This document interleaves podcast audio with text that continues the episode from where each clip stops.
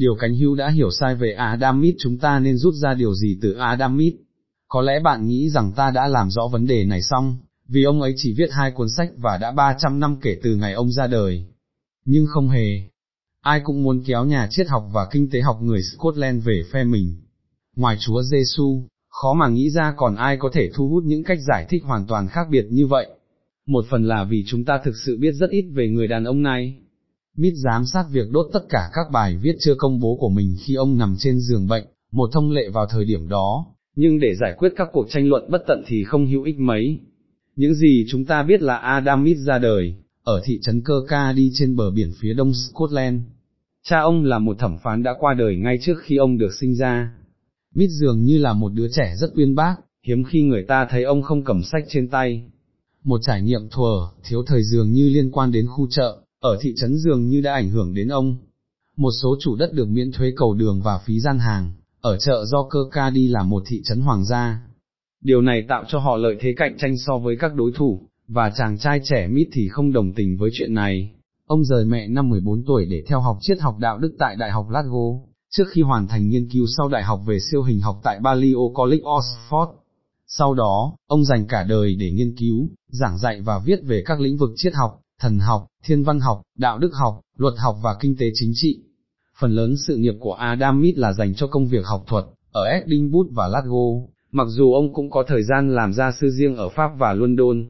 Của cải của các dân tộc Hai cuốn sách mà Smith đã xuất bản khi còn sống là Lý thuyết về những tình cảm đạo đức, 1759 và cuốn sách được biết đến rộng rãi hơn của ông, những nghiên cứu về bản chất và nguyên nhân của cải của các dân tộc, 1776. Cuốn thứ hai, một văn bản dài 700 trang dài dòng và dối rắm được xuất bản trong hai tập, đã được thực hiện trong 17 năm. Hệ tư tưởng kinh tế thống trị thời bấy giờ được gọi là chủ nghĩa trọng thương. Nó xem giá trị kinh tế đơn giản là lượng vàng mà một quốc gia sở hữu để mua hàng hóa mà quốc gia đó cần. Chủ nghĩa trọng thương ít quan tâm đến việc hàng hóa được sản xuất như thế nào, dù là đầu vào vật chất hay động lực của con người. Nhưng đối với Mít, động lực là trung tâm của hành vi kinh tế, Ông xem nó như một chất bôi trơn đa năng mang lại lợi ích chung cho tất cả, không phải vì lòng nhân từ của người bán thịt, người nấu bia hay người làm bánh mà chúng ta có được bữa tối, mà đó là vì họ quan tâm đến lợi ích của chính họ. Những quan sát của Mít về cách tổ chức phân công lao động để tăng năng suất vẫn là một trong những đóng góp lâu dài nhất của ông cho kinh tế học. Cải thiện năng suất vẫn được coi là chén thánh giúp các quốc gia trở nên giàu có hơn. Chẳng hạn, Larry Finn, người đứng đầu công ty đầu tư khổng lồ BlackRock, vừa mới lập luận rằng trí tuệ nhân tạo có thể cải thiện năng suất. Vấn đề gây tranh luận, theo giám đốc của viện Adam Smith, của cải của các dân tộc là một văn bản chiết chung, thậm chí là một văn bản không thể hiểu thấu đáo được. Smith lập luận rằng chế độ nô lệ và chế độ phong kiến là xấu còn tăng trưởng kinh tế và giúp người dân thoát nghèo là tốt. Ông nghĩ lương cao và lợi nhuận thấp là tốt. Ông cũng cảnh báo trước những thứ như chủ nghĩa thân hữu, tham nhũng chính trị do các công ty gây ra, chủ nghĩa đế quốc, bất bình đẳng và bóc lột người lao động. Khi quan sát công ty Đông Ấn Anh, vốn là một Amazon thời bấy giờ và sau đó là một số công ty khác, Mít thậm chí còn cảnh báo về việc các công ty bành trướng quá lớn đến nỗi chúng không thể thất bại. Những người thuộc cánh hữu trong cuộc tranh luận thường trích dẫn cụm từ bàn tay vô hình, của Mít từ quyển của cải của các dân tộc để ủng hộ thế giới quan của họ. Được mượn từ vở kịch Macbeth của Shakespeare, cụm từ này thực sự chỉ xuất hiện một lần trong toàn bộ văn bản. Đó là phép ẩn dụ về cách một thị trường tự do, mang người mua và người bán lại với nhau một cách kỳ diệu mà không cần sự tham gia của chính phủ. Trong thời gian gần đây, bàn tay vô hình có ý nghĩa hơi khác một chút. Những người ủng hộ thị trường tự do của trường phái Chicago như Milton Friedman và Ticker xem nó như một phép ẩn dụ về giá cả, điều mà họ coi là tín hiệu cho những gì nhà sản xuất muốn sản xuất và người mua muốn mua.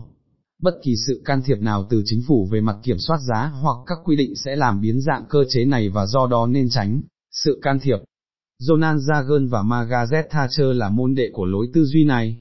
Trong một bài phát biểu năm 1988 nhằm khuyến khích người dân của mình hãy biết ơn vì sự thịnh vượng mà thương mại tự do mang lại, Tổng thống Zagan lập luận rằng của cải của các quốc gia lúc nào cũng phơi bày sự điên rồ của chủ nghĩa bảo hộ. Tuy nhiên, những người ở cánh tả cũng tìm thấy ở mít nhiều điều phù hợp với mình.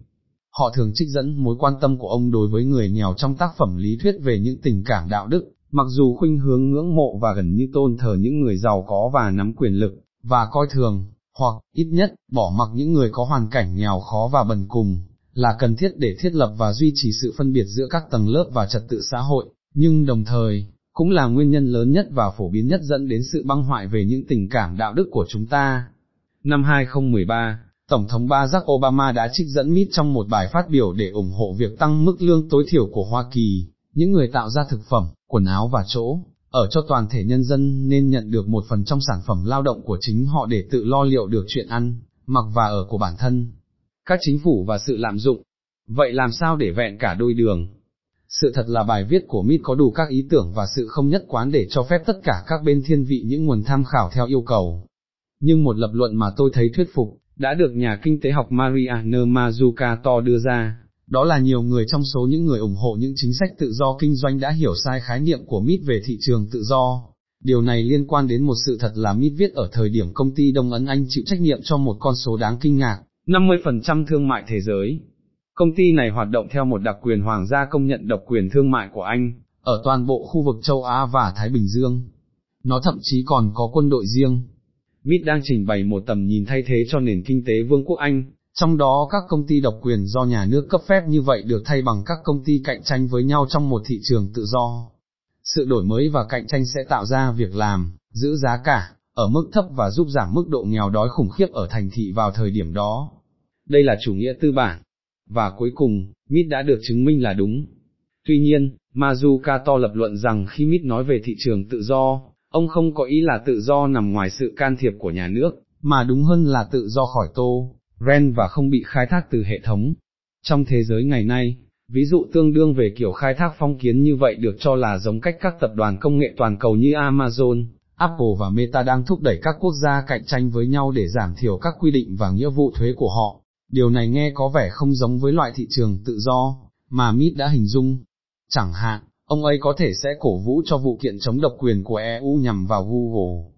Những người tin rằng Mít không thấy nhà nước có vai trò gì trong việc quản lý nền kinh tế nên tự ngẫm lại về việc ông đã trải qua những năm cuối đời như thế nào, làm người thu thuế,